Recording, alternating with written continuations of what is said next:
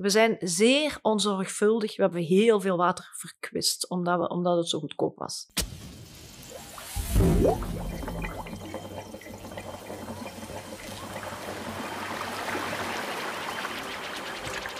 In deze podcastreeks nemen wij u mee naar de interessante wereld van water. Water doet huishoudens draaien, landbouw bloeien en industrie produceren. Welkom bij Waterkans. Maar er zijn ook uitdagingen. De waterbeschikbaarheid in Vlaanderen is laag en we zijn wereldkampioen in het verspillen van water. In Antwerpen aan de Schelde zoekt Blue App naar duurzame oplossingen voor de toekomst. Het verbindt universiteit, onderzoekers, bedrijven en organisaties om te innoveren. Want water biedt veel kansen. In vijf afleveringen laten we verschillende experten aan het woord, van de Universiteit Antwerpen en van partnerorganisaties. In deze eerste aflevering schetsen we een beeld van de grootste en meest actuele wateruitdagingen in Vlaanderen. We starten met Michel Kaluwe, expert in afvalwaterzuivering bij onderzoeksgroep BioWave van U Antwerpen. We vroegen hem wat volgens hem de grootste wateruitdaging is in Vlaanderen.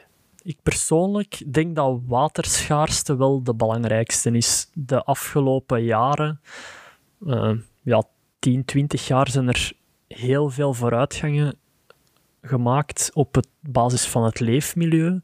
Uh, de, de ergste dingen, denk ik, dat we daar wel achter de rug hebben. Uh, er is enorm veel controle op het lozen van vervuild water. Um, je ziet ook dat de meeste rivieren de waterkwaliteit wel heel veel verbeterd is de laatste jaren en dat dat nog steeds verder aan het verbeteren is. We zien in heel veel rivieren terug vissen, waar dat, dat heel vele jaren niet het geval is geweest. Um, dus ja, vanuit dat ding denk ik wel dat de waterschaarste het belangrijkste topic gaat zijn de komende jaren. Dat bevestigt ook Marjolein van Oppen, waterwetenschapper bij Capture, een samenwerking tussen U Antwerpen, U Gent, de VUB en Vito. In principe komen we geen watertekort. Hè. Wereldwijd de hoeveelheid water die we hebben op onze aardbol is constant. Um, Heel veel ervan is zout, dat is een kleine uitdaging, maar uh, ook naar zoetwater toe is er in principe genoeg voor iedereen. Uh, de uitdaging is dat dat niet mooi gelijk verdeeld zit. Heel veel zoetwater zit in een paar grote rivieren of heel veel zit gewoon onder de grond. Je kunt daar niet zomaar aan. En de grote uitdaging in Vlaanderen is um, enerzijds dat wij heel afhankelijk zijn van regenwater. Um, de grootste aanvoer van water bij ons is de Maas, een regengevoede rivier die het Albertkanaal voedt. Um, en grondwater, wat dus regenwater is dat in de bodem kan indringen. En dan anderzijds um, is het heel moeilijk voor dat regenwater om in de bodem in te dringen, want in Vlaanderen is uh, eh, 17% van ons oppervlak verhard. Uh, wij bouwen graag, wij leggen graag parkings aan en bouwen graag straten en zo. Um, ehm, 17% klinkt misschien niet als heel veel, maar dat is het dubbel van het Europees gemiddelde. Dus dat is eigenlijk best wel veel. Uh, en dat komt ook zo omdat we met heel veel mensen op een klein oppervlak wonen. Dus we hebben gewoon heel veel water nodig. En dat zorgt er allemaal voor dat wij eigenlijk als het op water aankomt, een heel kwetsbaar gebied zijn. Als je kijkt naar de, um, de ranking van alle landen ter wereld uh, naar waterschaarste toe, je zet het meest waterschaarse land op één en het minst waterschaarse op het is ergens 150, 160 of zoiets. Uh, dan staat België op plaats 22 tussen Marokko en Mexico of zoiets. Uh, landen die je wel veel meer associeert met uh, droogte en watertekorten enzovoort. maar door die drie factoren, we hangen af van regen, we hebben heel veel verharding, we zijn met heel veel op een kleine plaats, zijn wij toch een heel waterkwetsbaar gebied. Dus als het dan een keer heel lang droog is en onze grondwaterstanden dalen en onze, het Albertkanaal, het niveau daalt, ja, dan beginnen de alarmbellen wel af te gaan natuurlijk. En daarom zijn nu heel veel drinkwaterbedrijven, heel veel industriële uh, spelers aan het kijken naar wat zijn mijn alternatieven, hoe kan ik enerzijds efficiënter omspringen met water dat we hebben en dat er voorhanden is. Uh, en anderzijds kan ik kijken naar andere waterbronnen. Brakwater uh, in het kanaal uh, Brugge-Oostende bijvoorbeeld, uh, waar Faris het nu uithaalt, of zelfs zeewaterontzouting. Zijn dat opties waar we naar moeten kijken in tijden van, van droogte? Dat droogte een grote uitdaging is voor drinkwatermaatschappijen, vertelde ook Pieter Joos ons, verantwoordelijke onderzoek en ontwikkeling bij Waterlink. Lage debieten in het kanaal van de Maas, hè, dat stelt ons dikwijls dat als er minder water doorstroomt, ja, dan gaat de concentratie van bepaalde componenten omhoog gaan waardoor dat ze over bepaalde uh, drempels kunnen gaan uh, overstijgen en dat, dat kan problemen geven. Hè.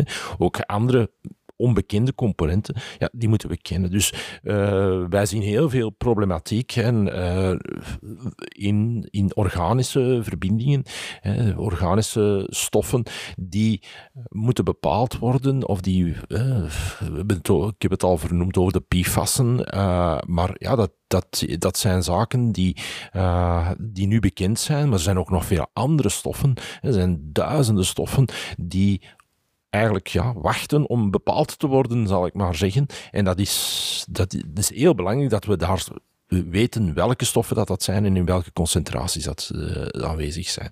Dus voor ons als uh, drinkwatermaatschappij is dat zeer belangrijk om dat te weten, denk ik. Minder water in rivieren zorgt dus voor nieuwe uitdagingen. Moet het dan nog meer regenen? Vroegen wij aan professor Ronnie Blust, toxicoloog en vice-rector onderzoek bij de Universiteit Antwerpen. Ja, wij zijn een van de meest waterschaarse uh, gebieden van Europa. Hè? Uh, realiseert dat niet altijd. Ik denk dat regelt hier toch nogal veel. Dus hoe kan dat nu? Maar wij spelen uh, heel veel water kwijt, heel veel re regenwater, hemelwater, dat spelen wij kwijt, omdat we eigenlijk, ja, we zijn in Vlaanderen ja, redelijk impermeabel geworden door ja, alles uh, uh, te betoneren uh, en in steen om te zetten. en dus wij hebben ook een problematiek van waterschaarste. En als het dus een periode van droogte is, dan kan dat ook heel snel gaan, hè, zoals we ook al een paar keer hebben gezien. Marjolein van Oppen zegt over de grondwaterstanden het volgende. Onze grondwaterstanden 2021 is een heel nat jaar geweest, een heel natte zomer. Ze staan goed nu. Um, maar als het weer even droog is, is dat ook wel heel snel anders. Um, we moeten gewoon goed beseffen dat moesten we een, een klein beetje van die verharding weghalen. Um, in België kan minder dan een derde van de regen die valt effectief indringen in de bodem. Moet je een keer proberen voorstellen, als je een paar procenten van die verharding uh, verwijdert, hoeveel meer water we dan in die natuurlijke buffer kunnen opslaan, die we dan kunnen gebruiken als het effectief een keer droog is.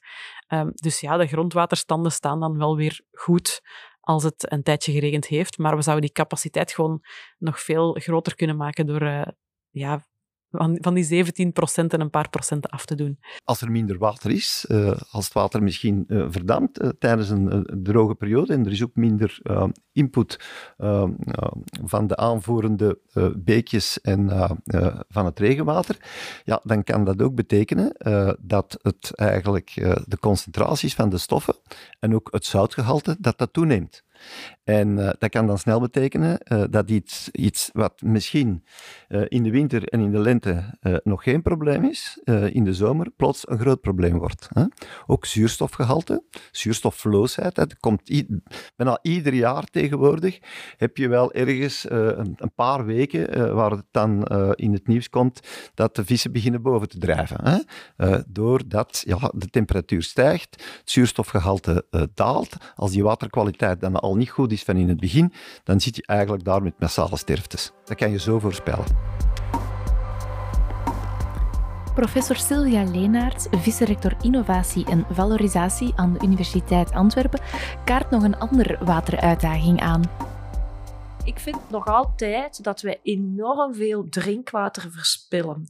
Als je ziet waar wij drinkwater voor gebruiken, er zou veel meer gesloten water kringlopen moeten zijn, waarbij we afvalwater of regenwater gebruiken om de wc door te spoelen, uh, om de tuin te sproeien. Uh, er is nog, en ook, er wordt zeer veel uh, oppervlaktewater naar grondwater gebracht. Je moet eigenlijk oppervlaktewater, moet oppervlaktewater blijven, want anders, ja, je ziet het probleem, er is veel te veel verhard, waardoor dat er natuurlijk heel veel water ook niet meer in de bodem kan dringen. Dus ik denk dat daar nog enorm veel marge voor verbeteren. We zijn zeer onzorgvuldig. We hebben heel veel water verkwist, omdat, we, omdat het zo goedkoop was. Gelukkig is er beterschap op komst. Vlaanderen wil de verharding tegengaan.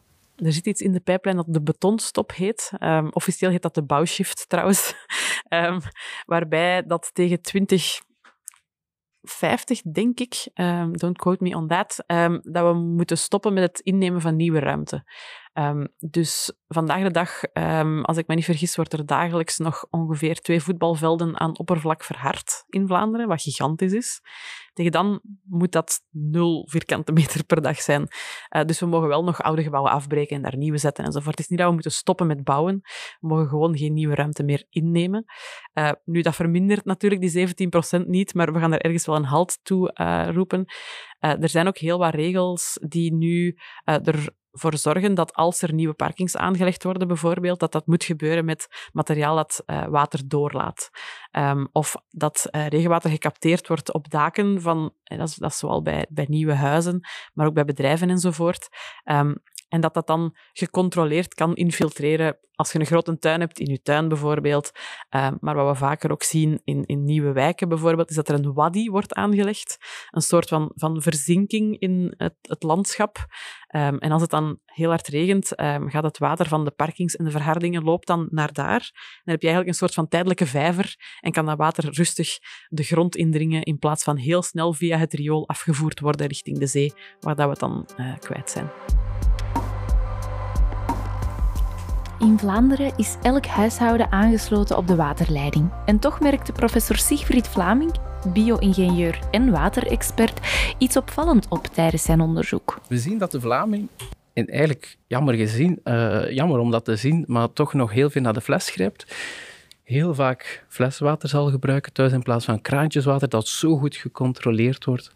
Um, wat frequenter en op meer parameters gecontroleerd wordt dan heel wat uh, flessenwater. En dat is een perceptieprobleem en dat heeft zelfs soms te maken met zaken zoals standing en uh, uitstraling, dat, dat sommige mensen verkiezen om flessenwater te gaan gebruiken. Maar dus via onze collega in de sociologie, professor Frederik van der Moeren, um, hebben we dat bestudeerd met data van Vlakwa, het Vlaams Kenniscentrum Water.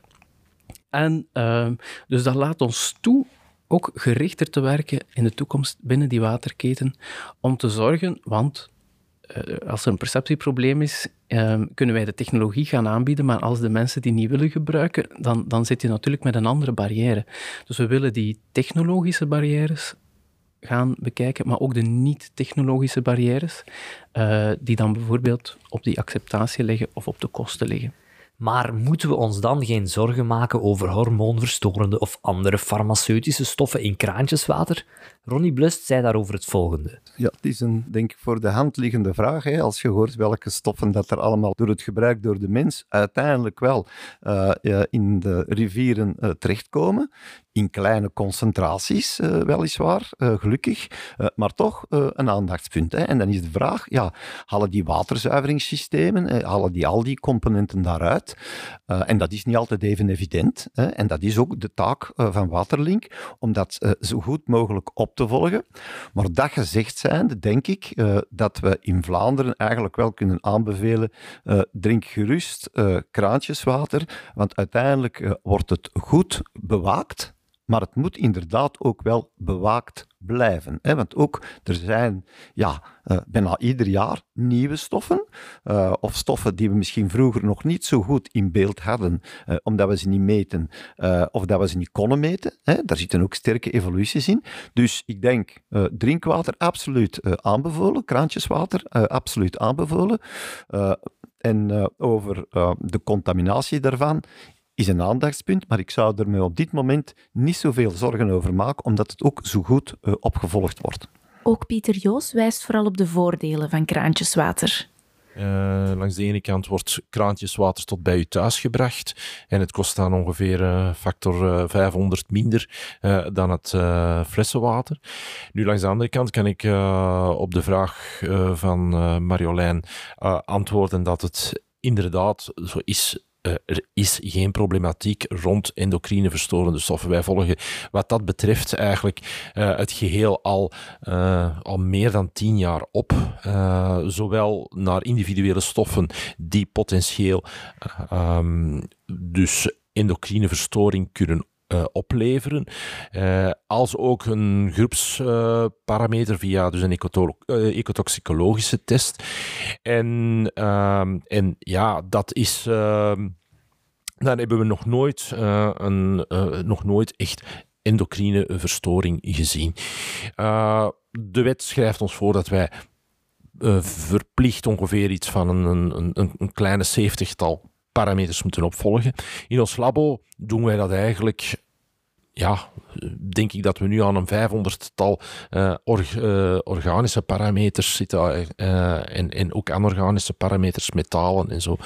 Dus wij hebben ook een methode ontwikkeld om eigenlijk niet alleen te gaan zien naar alleen die 500 parameters, maar ook te gaan screenen wat erin zit. Dus met andere woorden, de vraagstelling wordt dan anders. Hè. In plaats van de vraag te stellen, zit die of gene stof in het water, gaan we zien welke stoffen zitten in een waterstaal. En dat geeft ons dan de mogelijkheid om onbekende stoffen te gaan terugvinden. Dat is een methode die we zelf hebben ontwikkeld in ons labo. Uh, en ik denk dat we daar vrij uniek in zijn uh, in Vlaanderen. Uh, ik denk, nee, eigenlijk zijn we daar gewoon uniek in. En uh, we moeten niet bescheiden zijn, ehm, maar we zien ook dat dat op, op internationaal vlak, dat meer en meer, bijvoorbeeld EABAG in, in Zwitserland, dat ook die bezig zijn met een screeningproblematiek uit te werken. Dat staat allemaal nog wel vrij uh, beperkt in, in, in, in zal niet zeggen in de kinderschoenen, maar uh, laat het de puberschoenen zijn dan. Hè, maar het, het, is eigenlijk toch iets waar dat we zien dat dat aan belang wint. Gewoon omdat we niet alle stoffen kunnen op, uh, opvolgen. En het is ook tijdsverlies om elke keer te gaan meten, die, die stof zijn kleiner dan een bepaalde waarde. Dus die is met andere woorden niet aanwezig boven een bepaalde uh, drempelwaarde. Ja, dan is het eigenlijk een beetje gek om die ook te meten. Dan kunnen we beter gaan die stoffen gaan meten welke er daadwerkelijk in zitten in een bepaald staal. En hoe groot is dan de positieve impact van het drinken van kraantjeswater? We legden het voor aan Siegfried Vlaming en Marjolein van Moppen. Dat is misschien een uh, rare woordspeling, maar het is ook maar een druppel op een hete plaat, om het zo te zeggen. Van de ongeveer 100 liter dat we per persoon per dag gaan gebruiken van kraantjeswater, is misschien 1 à 2 liter om daarvan te drinken. En dan is dat al veel. Dus we spreken daar over een percentje verschil. Natuurlijk, Um, dat gaat samen met duurzaamheidsbewustzijn, het aansleuren van plastic flessen die dan naar de PMD moeten. Oké, je kunt zeggen, ik doe het met glazen flessen, uh, maar daar zit ook een, een ganse milieu-impact achter. Uh, ja, het distributiesysteem voor water, voor drinkwater is gratis en lichter. Maar het is niet gratis, maar als je daar nog een percentje meer van gebruikt om te drinken, ligt het daar. Um, het zal het grote verschil voor het duurzaam omgaan met water niet maken, Ehm, maar het is een mindset bij de mensen, bewust omgaan uh, met hun materialen, bewust omgaan met, met dat soort van zaken. Wat is de impact in het milieu? En als je dat al kunt doen op alle huishoudens, en als die, de geest rijp is, dan zal die ook rijper zijn um, rond andere duurzaamheidsinitiatieven. Ja, om het, uh, er nog wat cijfertjes op te plakken. in liter flessenwater produceren kost 3 liter water ongeveer, omdat je ook water nodig hebt om die plastic flessen te maken enzovoort. Um, en de CO2-uitstoot is 300 keer hoger voor flessenwater dan voor kraanwater. Um, ook het je hebt dan heel veel mensen die inderdaad zeggen, ja, maar ik koop, ik koop glazen flessen, dat is beter. Dat valt ook tegen, omdat zo'n glazen fles veel meer weegt. Dus bij transport kost dat veel meer, meer energie om dat te gaan transporteren uh, naar overal. En zo'n glazen fles kan je ook niet oneindig hergebruiken.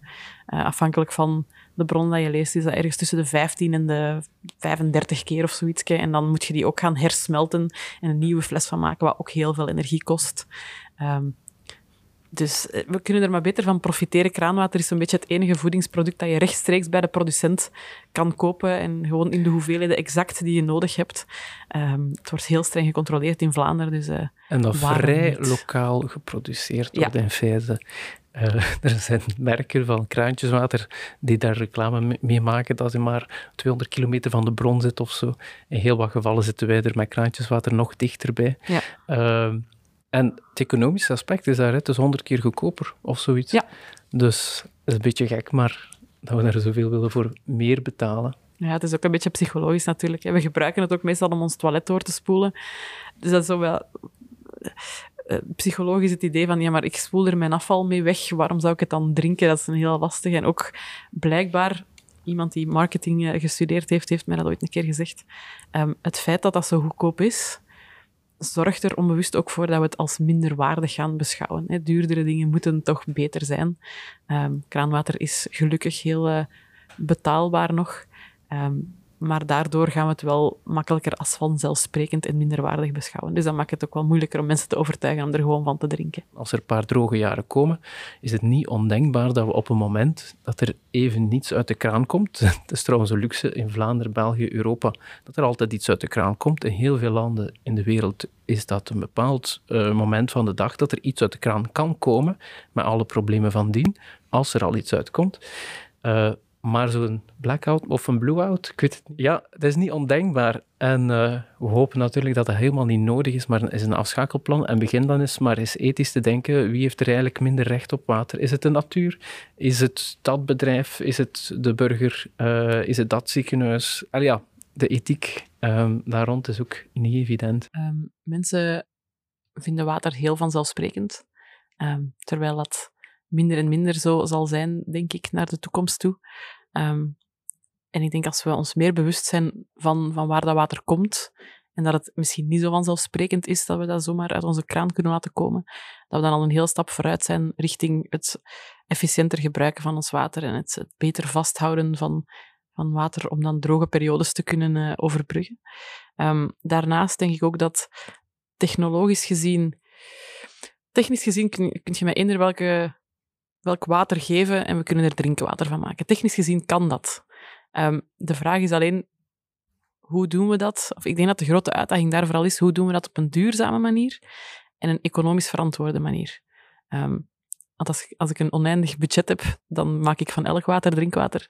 Maar dan gaat dat heel veel energie kosten, gaat dat heel veel geld kosten. De grote technologische uitdagingen voor ons als ingenieur zijn hoe doen we dat nu op een manier die verantwoord is um, voor mens, voor omgeving, voor klimaat. Um, en dat we daar heel sterk op moeten werken. En anderzijds is dat wellicht de grote uitdaging van water, water waarderen. En water waarderen, dat, gaat, dat zit op alle niveaus en alle lagen. Uh, kunt er u over verwonderen. En bewustmaking is belangrijk, perceptie is belangrijk, communicatie. Um, maar waarderen waar het water van komt, hoe, wat dat we ermee doen, voor wat dat we het gebruiken. En alles kadert eigenlijk daarin. De grote uitdaging. Water beter waarderen, appreciëren. Ook Jan Koos, onderzoeksmanager bij het Instituut voor Milieu en Duurzame Ontwikkeling van de U Antwerpen, nam plaats achter onze microfoon en kaartte een wateruitdaging aan waterkwaliteit is een belangrijke uitdaging. Zowel voor, uh, voor natuur, om in rivieren eigenlijk uh, water van goede kwaliteit te hebben, zowel voor drinkwater, zowel ook voor bedrijven. En waterkwaliteit is daarin belangrijk, omdat dat natuurlijk nodig is voor allerhande processen, bijvoorbeeld voor voedsel te bereiden maar ook voor reinigingsprocessen, afkoelingsprocessen in, in bedrijven. En dat is eigenlijk allemaal belangrijk voor. Maar soms is het een beetje zonde om bijvoorbeeld drinkwater dan te, gaan gebruiken om te reinigen in bedrijven. Zeker als er dan ook bijvoorbeeld een, een droogte is, want er niet veel water is, dat je dan van die grote volumes gaat nodig hebben om om, te gaan, uh, om dat te gebruiken voor reinigen. Dus uh, dat heeft op zich niks met waterkwaliteit te maken, bedenk ik mij eigenlijk nu. Maar uh, een, een, een, moeilijke uitdaging nu is, in, in water is eigenlijk de, de, waterkwaliteit. Dus er zijn eigenlijk twee grote brokken die eigenlijk nu over waterkwaliteit veel, veel in het nieuws komen. De ene is eigenlijk stikstof, die vaak eerder wordt gelinkt aan de landbouw, maar niet enkel eigenlijk landbouw. Hè. Dat is ja, een groot, een, sowieso een groot probleem. En de andere zijn eigenlijk die micropolluenten, of de, die zogenoemde emerging pollutants. Dat zijn eigenlijk van die vervuilende stoffen, zoals die PFAS bijvoorbeeld, die ook heel, uh, heel erg, PFAS, PFAS, die nu erg in het nieuws zijn. Uh, dat zijn eigenlijk chemische stoffen die, die, die, die moeilijk af te breken zijn, die uh, in kleine concentraties eigenlijk al gevaarlijk zijn, wat er vaak weinig regelgeving, weinig norm en zo op staat, wat er vaak ook nog problemen over zijn, over uh, wat kunnen we toelaten, wat kunnen we niet toelaten. En dan komt er eigenlijk zo'n hele reeks van die, van die organische stoffen, van die micropolluenten, die komen eigenlijk op ons af die worden ontwikkeld voor, voor specifieke processen, specifieke producten in, in de industrie. En uh, ja, als er geen normen of regels of zo op staan, ja, dan worden die dan geloosd. En die komen dan in oppervlaktewater en grondwater terecht. Maar als je die natuurlijk nadien terug gaat optrekken of terug gaat gebruiken, dan zit die er natuurlijk daarin. En als je die dan, dan wilt gaan gebruiken, dan wil je natuurlijk wel liever weten of dat het water van goede kwaliteit is of niet. Pieter Joos van Waterlink vertelt dat de bron van hun water de Maas is. En dat wordt dan aangevoerd via het Albertkanaal. Nu, op het Albertkanaal zijn wel enkele lozers. Hè. Die houden we ook goed in doog. Hè. We weten perfect wat, dat die lozen, wat ze lozen. En we gaan dat ook na. Uh, maar eigenlijk is dat allemaal al bij al heel erg beperkt als je dat vergelijkt met bijvoorbeeld de lozers op Schelden of, of, of, of de IJzer of dergelijke. En dan, is dat, dan zijn dat allemaal veel uh, is dat veel meer kwetsbaar dan, dan, het, dan het Albertkanaal. Nu, het blijft oppervlaktewater bij ons, dus dat betekent, het is altijd kwetsbaar. Hè. Kan een schip zinken, uh, dat kan uh, een, een, een problematiek geven, er, er kunnen oil spills zijn enzovoort. dus dat, maar daar hebben we natuurlijk wel een systeem voor, hè, waardoor dat we eigenlijk dat water kunnen goed kunnen bewaken en in samenspraak met, met andere Vlaamse uh, organisaties, uh, zoals NV Waterweg enzovoort. En nu, uh, dat zijn, hè, dus, maar zoals gezegd, ja, verdroging. Hè, we hebben dat gezien vooral in de, in de zomer van 2020. En dan zagen we dat het was een vrij droge zomer met hoge temperaturen. En dan zagen we dat de debieten op de Maas soms vrij laag werden. Zeker, en we zien dat eigenlijk, eigenlijk moeten we beschouwen, de Maas komt uit de Ardennen en de Ardennen is eigenlijk als het ware een spons. Hè. En uh, in, de, in de winter gaat die zich vullen. En, uh, en die wordt dan eigenlijk als het ware vanaf mei, juni uitgevrongen hè, en, enzovoort in de zomermaanden. En dat gaat wel best nog wat mee, zelfs al zijn er warme, warme dagen in juni, uh, juli. Maar we zien dan dat de problematiek zich eigenlijk vooral gaat voordoen uh, in augustus en september. Zeker als die wat droog waren, zoals in 2020. Hè. Uh, en dan zien we dat, ja, dat dan de concentratie van bepaalde componenten in dat water kunnen vergroten. Dus eigenlijk is het niet alleen, is het niet alleen een kwestie van voldoende water te hebben, om er dan voldoende drinkwater mee te maken, maar langs de andere kant ook voldoende kwaliteitsvol uh, drinkwater te maken. Die kwaliteit moet goed zijn, moet goed genoeg zijn. En daar hangen we natuurlijk wel vast. Uh, bij drinkwatermaatschappijen die vooral uitgaan van grondwater, is de problematiek iets anders. Zij zitten daar iets minder gevrongen, maar daar is de problematiek eigenlijk uh, veel, gro veel groter in bepaalde gevallen. Dat er door verdroging in de Kempen bijvoorbeeld zien we, zien we dat. Hè, dus dat, dat drinkwatermaatschappijen, dat die van grondwater leven, zoals bijvoorbeeld Pitpa, ja, die gaan, die gaan eigenlijk in problemen gaan geraken, geraken door verdroging ook. En uh, door het wegnemen van, dat, van die grondwaterlaag. Dus dat, is eigenlijk, dat zijn zo'n beetje de, de problematieken. En veel van die problematieken zijn volgens professor Jan Dries van de U Antwerpen onderzoeksgroep BioWave mede het gevolg van de klimaatverandering. Ja, en wij Ah wij zitten hier in het industriële Vlaanderen eigenlijk. Eh, de, we zijn nog redelijk veilig, laten we zeggen. Hè. We voelen ons nog wel redelijk veilig voor de klimaatverandering. Uh, maar we voelen het zelf ook al. de mensen ervaren het uh, die, met die zomers die gepasseerd zijn. Ofwel was het heel droog, we hebben het gevoeld. Ofwel is het heel nat. Uh, en ook in België hebben we daar dan die gevolgen van ondervonden.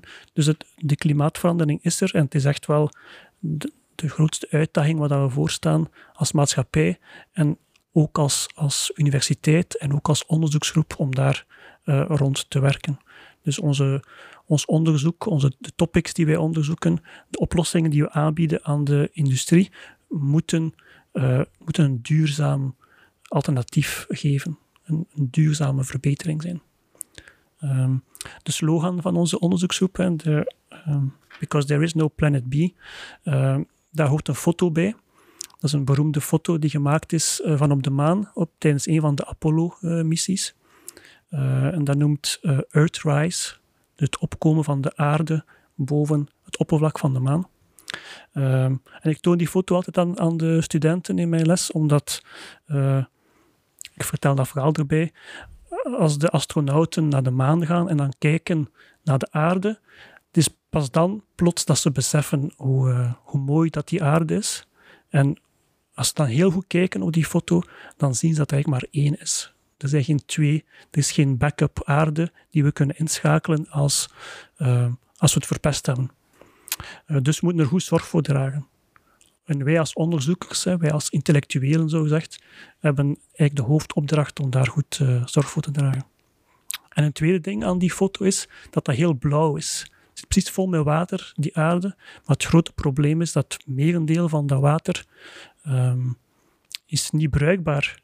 Is niet bruikbaar voor de industrie, is niet bruikbaar voor de huishoudens. Je kunt niet aan niet drinken, omdat er veel te veel zout in zit. Dus we moeten eigenlijk... Uh, water is een kostbaar goed wat we gebruiken om te drinken, om te eten, om allerlei industriële processen mee te doen. En we moeten daar echt goed zorg voor dragen. En het is daarom dat wij, uh, onze onderzoeksgroep er is en waarom dat wij ons onderzoek eigenlijk uitvoeren. In aflevering 2 van Waterkans zullen we verder ingaan op de link tussen klimaatverandering en wateruitdagingen. Waterkans is een productie van Audioscope in opdracht van Blue App. Bedankt voor het luisteren.